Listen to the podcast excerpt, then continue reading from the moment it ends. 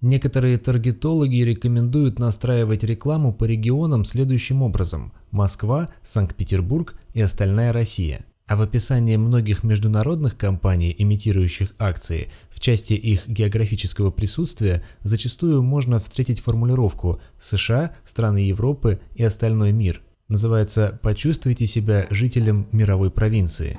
Спасибо, что слушаете данный подкаст. Меня зовут Владимир Верещак, я финансовый советник и основатель консалтинговой компании «Богатство». Я занимаюсь комплексным планированием личных и семейных финансов и консервативными инвестициями в ценные бумаги. Больше о том, чем я могу быть полезен вам, на сайте будьтебогаты.рф.